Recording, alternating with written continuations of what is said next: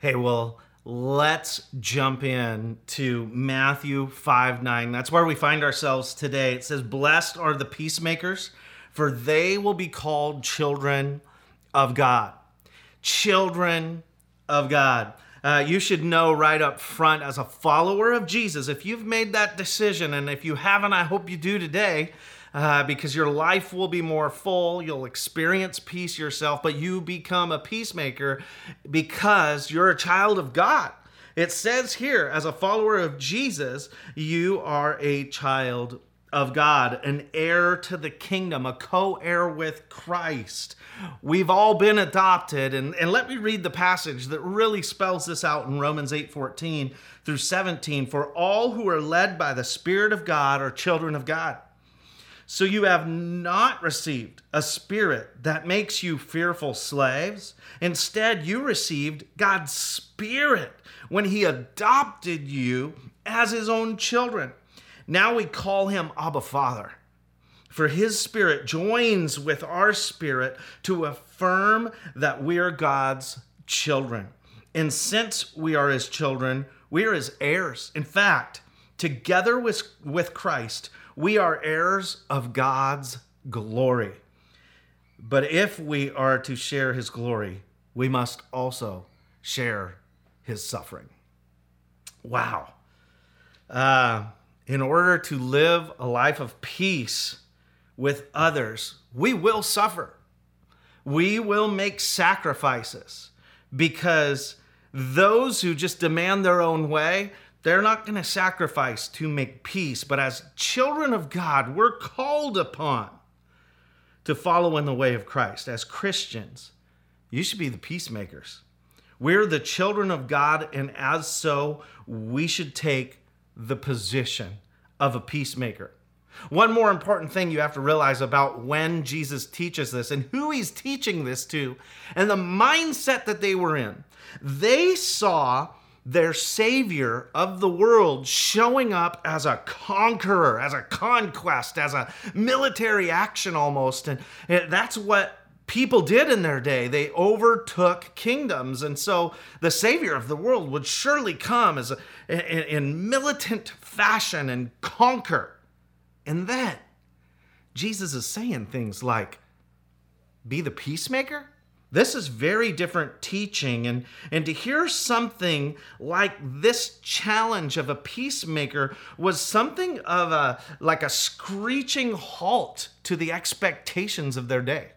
It just their minds now they've been prepped you know, because this is deep in the Beatitudes. They've been prepped as they're walking through this. I mean, they've been prepped to be poor in spirit.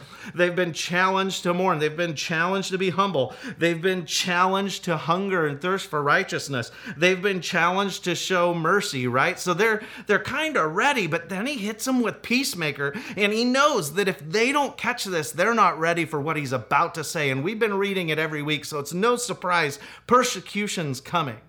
And and so he's challenging them here. You got to get peacemaking because if you're not willing to suffer for the sake of everyone's peace, you'll never be willing to suffer persecution. And so he really wants us to lean in today. Our big idea is we are called to be the peacemakers. We're called to be the peacemakers. Romans 12 18 says, Do all that you can to live in peace with everyone. Everyone. Peace is not uh, uh, necessary in the absence of conflict. Yeah, you heard me right. It's not necessary in the absence of conflict. It's the conflict that presents the opportunity for peace. We believe that if we face the natural tensions, conflicts, bring up and bring our way with an opportunistic attitude, we will reflect the love of God and peace God so longed to bring into the world, right? From heaven to earth. We're living out heaven on earth by being peacemakers. Conflict is an opportunity that is constantly present. And if we enter conflict with that opportunity mindset, we will find the avenue of peace that is possible through it. Our first thought today is peacemakers understand the source of conflict. And maybe you don't. Maybe you're wrestling with why do I feel so lack of ability to wrestle with peace and be the peacemaker? Why can't I lay this down? Why can't I give this up to the Lord? And, and if you're processing that, let's look at the source today because peacemakers understand the source of the conflict. And, and the source, conflict begins when you don't get what you want. Famous theologians sang a song about it. You can't always get what you want. Okay, not famous theologian, just joking. Moving on. James 4, uh, I think about it every time I read that in my notes, though. You can't always get what you want. And James said this in 4, he said, James 4 1 says, What is causing the quarrels and fights among you? Don't they come from the evil desires at war within you? You want what you don't have. So you scheme, you kill to get. You're jealous of what others have, but you you can't get it. So you fight and you wage war to take it away from them. Yet you don't have what you want because you don't ask God for it. Wow, this is revealing and, and convicting when we look at it because the evil desires within me are bringing out this lack of peace. I understand when I enter into a moment where I need to make peace that a lot of it's in here. It's in my heart. A lot of it is desires that are boiling out that are unhealthy. And, and when we're looking at what others have and we want it, and we live in a world where everybody's showing everything they have. I look at my neighbor's backyard and, and they're doing their backyard way quicker than I'm doing my backyard. And I could get envious and I could start to just. That's not what God desires for our life. He wants us to be whole. So, where are you seeing conflict in your life right now? Maybe it's time you take a step back, a big step back, and you get some perspective, right? Humble yourself, take an honest look. What part of the conflict does selfishness play in the factor? Right? What what part does selfishness play in that dispute you're in? Uh, all all it takes is going back to the first characteristics we looked at again in the Beatitudes, and you realize you can humble yourself and find the solution of what you are facing. It starts here. We could deal with it. Conflicts can easily, though, result from simple misunderstandings. In fact, in our world, we have more ways of communicating than ever before. Right now, in the middle of a pandemic. That's a blessing, isn't it? That we can hop on a Zoom or pick up a phone or text or a message or Insta or Facebook or whatever you do, tweet. Uh, you know, just all these things that the ways we can communicate, but therein lies the challenge there's not a perfect person at communication in the world we live in. So it's easy, whether it's written, spoken, heard, there's countless opportunities to offend and be offended. So peace can just disappear at a 140 characters. And we start to wrestle through the rest of our day because of what we've read or heard or witnessed. We need to listen and understand what's going on and not jump to false conclusions or read into things. Our prejudices and impatience all feed our misunderstandings. Where does conflict begin? Man, it's inside. Unfortunately, as fallen humans, we tend to take offense so fast and we think or assume the worst of people. And God wants us to assume the best until we actually know otherwise. Although much conflict is the, the natural result of God given diversity and just the fact that we're all different and we communicate in different ways, and so we misunderstand, there is conflict that's born out of sin within our hearts and the desires it leads us to, the words and the actions we display based from the sinful thoughts in our spirit. And Jesus spoke to this, and obviously, he came for this so that he could seek and save sinners. But his response to these conflicts were that we just need to love one another more more faithfully. Not long before his death, Jesus told his closest father, followers, according to John in John 13 35, Your love for one another will prove to the world that you're my disciples. And peacemakers are a display, they display love. Um, John continued to teach this during his ministry.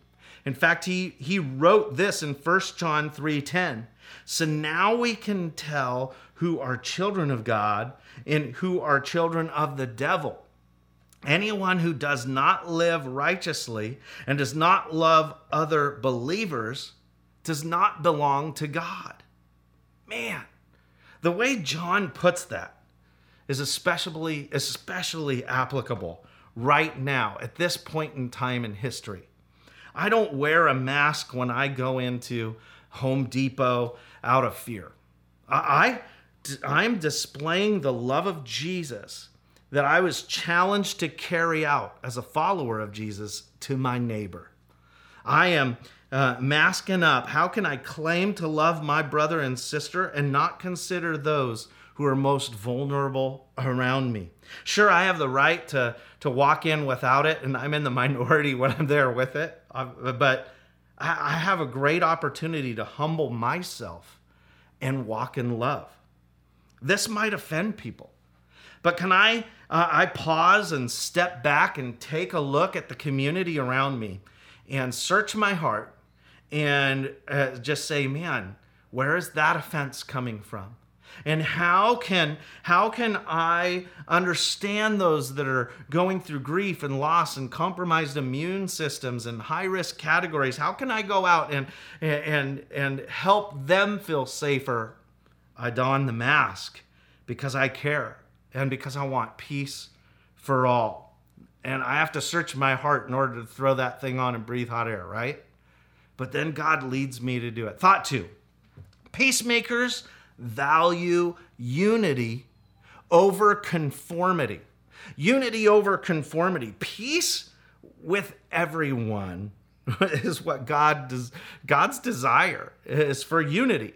And it's not for, maybe I should say uniformity, right? Conformity is born out of uniformity. And in, instead of avoiding all conflicts or demanding that others always agree with us, we can celebrate the variety in the world around us, uh, uh the personality types that just see the world from the other side of the block, right? Um, and, and unity means we are of one purpose, one mind, one heart. Ephesians 4 says we serve one God, one Savior, one Spirit, right? It's, that's, it's we're one body. So, so unity. Uniformity means we are clones of each other, right? I want you to conform to the exact way I think, behave, dress, look. That's boring. And we don't desire that for you. Ephesians 4 3 says, Make every effort to keep yourselves united in the Spirit, binding yourselves together with peace. And we need the Holy Spirit to be united by the Spirit and in the Spirit. This, again, I mentioned it earlier, is Pentecost Sunday, the day where the disciples were waiting in the upper room there in the beginning of the book of Acts, and they were filled with the Holy Spirit. And and they began to speak in unknown languages and they were filled with power to witness. And their personalities just exploded in a bold positive way and the gospel spread like fire after that. And that's this day. This is pentecost sunday and it just goes to emphasize, and I think this passage leads us to look at unity and the Spirit and how they're interconnected. And, we need the Holy Spirit to be united because there's going to be a lot of us listening to the Spirit and having to lay ourselves down in order to be united. That's, that's God's heart. We need the power of the Holy Spirit within us to be peacemakers and calm the tendencies to demand our way and our way only we have to have the help of the Holy Spirit to tamp down the sinful, selfish desires that are within us, that wage war with the world around us. And that way we can pause back and find the peace in every scenario. Man, I see a church that is diverse, that is filled with people who see the world differently. They vote differently. They parent differently. They like different shows. They listen to different music or podcasts. Uh, they, uh, they, they just are different in the way that they pursue health, the things they eat. Do you see what I'm saying? We don't have to match 100%. Although I don't understand why you drink decaf coffee. Moving on, uh, you know, it's that type of stuff. It's silly things that we allow us to just. Well, I'm the I'm a caffeinated coffee drinker, right? And we find these differences as a divider, but man, that's our blessing. Our blessing is to have different people because different people can get along when we're set on unity. But it takes the effort of a peacemaker to make that happen. Unity is not agreement. We can agree to disagree and still carry out something in a united fashion. But this takes love. It takes the power of the Holy Spirit leading us to be peacemakers. We are to be peacemakers, and peacemakers seek unity, not conformity. Thought three peacemakers make allowances for each other. I love this word, allowances. Not because you used to get it when you were younger, but because it's something we all receive from people. Colossians 3:12 makes it plain. Listen to this, since God chose you to be the holy people he loves, you must clothe yourselves with the tender hearted mercy, kindness, humility, gentleness, and patience. Here it is. Make allowance for each other's faults Forgive anyone who offends you. Remember, the Lord forgave you, so you must forgive others. Above all, clothe yourselves with love, which binds us together in perfect harmony. Perfect harmony. And let the peace that comes with Christ rule in your hearts. For as members of one body, you're called to live in peace and always be thankful. How is making allowances for each other going for you? Right? Is it easy or you find it rough to give somebody some grace? How is forgiving others the same way Jesus forgave you doing? Pastor said the F word. Forgive, right? And that's challenging for people to actually let themselves out of the prison of unforgiveness, but we're called to do it. We're called to find peace through these doors. In fact, this word here, peace, is worth our greatest effort. The Greek word in this verse translated make every effort means strive eagerly, earnestly, diligently. It was a term used by the trainers of gladiators in the day. And they would have used this to train them and prep them for the Colosseum. Make every effort to stay alive today, they would challenge them. If we are to live in peace, we will make allowances for each other. A lot. And in fact, I'm so grateful for the people in my life that make allowances for me. It feels like grace and love when someone gives you allowances for your faults. I have many. And maybe you would phrase it, maybe if you're wondering who's giving you a lot of allowance, it would be the people that you would say, you know what, I like that person. They get me. Have you said that about somebody? You know, they just they just get me. You know, uh, those are people who, yeah, they get you enough to give you allowance for your faults. You're gonna make mistakes. When I was a kid, I would become best friends with the kids I got in a fight with. Often, it was hilarious. You'd get in a quarrel and then you realize, oh, well, that was a bad day. And then all of a sudden we're buddies. We make up and it's like that's just something that occurred. And what are you saying? You know, it, it, it, what you're saying and what you're giving away in allowance is just like we're all human. We're going to make mistakes. I'm not going to demand of you something I know you can't provide, which is perfection. We don't demand that people are just like us. Again, that's conformity. We allow you to be you, faults and all. And then we grow as humans. We make mistakes. We pick ourselves up. We extend grace and forgiveness. We practice confession. all these things that happen. Allowances are key to a peacemaker's life.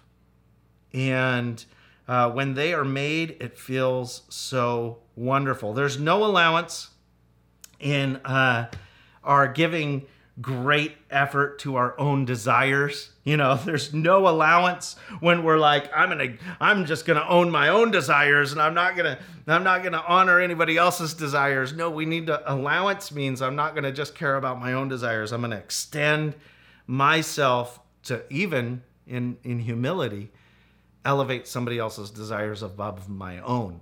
That's giving them the allowance that Jesus would have. Jesus is challenging us to give great effort to the needs of those around us. Again, now when I go shopping in the community, I put on a mask and I feel in the minority. And uh, I also know that I'm carrying out this loving heart, giving an allowance for somebody else, because it's for somebody else who needs me to wear a mask that I'm putting it on. And those who, without my willingness to give them an allowance for their current health condition and need, they might get sick otherwise. So I'm going to lay down my desires and, I'm going to serve them in a loving way. That's the call upon the church. That's the call upon the peacemakers. And I think there's no better time for us to carry out our action point than this time and our action point is this practice peacemaking. Practice peacemaking. What does that look like for you? You gonna lay down that dispute with who's uh, gonna clip the bush that grows over the fence on your your house? Are you gonna lay down the argument you've been having with one of your kids or your spouse? Are you gonna are you gonna find the road of peace? And I, I tell you what, I'm gonna make a commitment. We're gonna dwell on this next week. We're gonna kind of walk out some practicals, when to engage and when not to engage in peacemaking next week, because I, I think this is an important subject. And if we don't get it, we're never going to endure persecution and glorify God through that door. So I wanna pray for us today. I want to pray that we would allow the Holy Spirit to take over the desires bubbling out of our heart that sometimes make us fail at peacemaking. And for you, that might be making a decision to follow Jesus today. It may be just saying, Here's my desires, Lord, and I know where I'm not at peace. So here they are. Offer them up to the Lord. And uh, we want, as a, this character of peacemaking, to just be very evident in all of our lives. May we be the chief peacemakers in the world around us as followers of Jesus. So, God, I thank you for the opportunity we have to open up your word today and bring it into every home that is the church. The church is not a building, it's a people. And we're growing in likeness of you, Jesus, today. And you're challenging us to be the peacemakers. And we want to practice peacemaking, but for some of us, that means we need to deal with the source of the conflict, and it's bubbling up from within us. So today, if there are people here tuning in that need to make a decision to follow Jesus so that the Holy Spirit can come into their life and help them become a peacemaker, I pray right now that they would invite you into their life. Just simply say this. Pray this prayer with me. Jesus, come into my life. I choose to follow you today. I want you to be my Savior, and I want to be more like you. I want to live out these things we're reading and talking about. I want to be a peacemaker for you and in the community around me. I want to love people. I, I want to uh, give grace to the people around me, allowance for those who fail and who, who are weak and their faults, Lord. I want to love people, faults and all. The mess of life is beautiful when we look at it through a relationship with you, Jesus. And I pray for all of us that you would give us the courage to be peacemakers. Because sometimes we enter into being a peacemaker and we think like we're losing. It looks like we're losing. But what we're doing is we're loving. We're laying down our desires for the desires of others. And I pray that you would give us the power of the Holy Spirit at work within us to walk that out as we practice peacemaking this week. In Jesus' mighty name I pray. Amen. Blessed are you.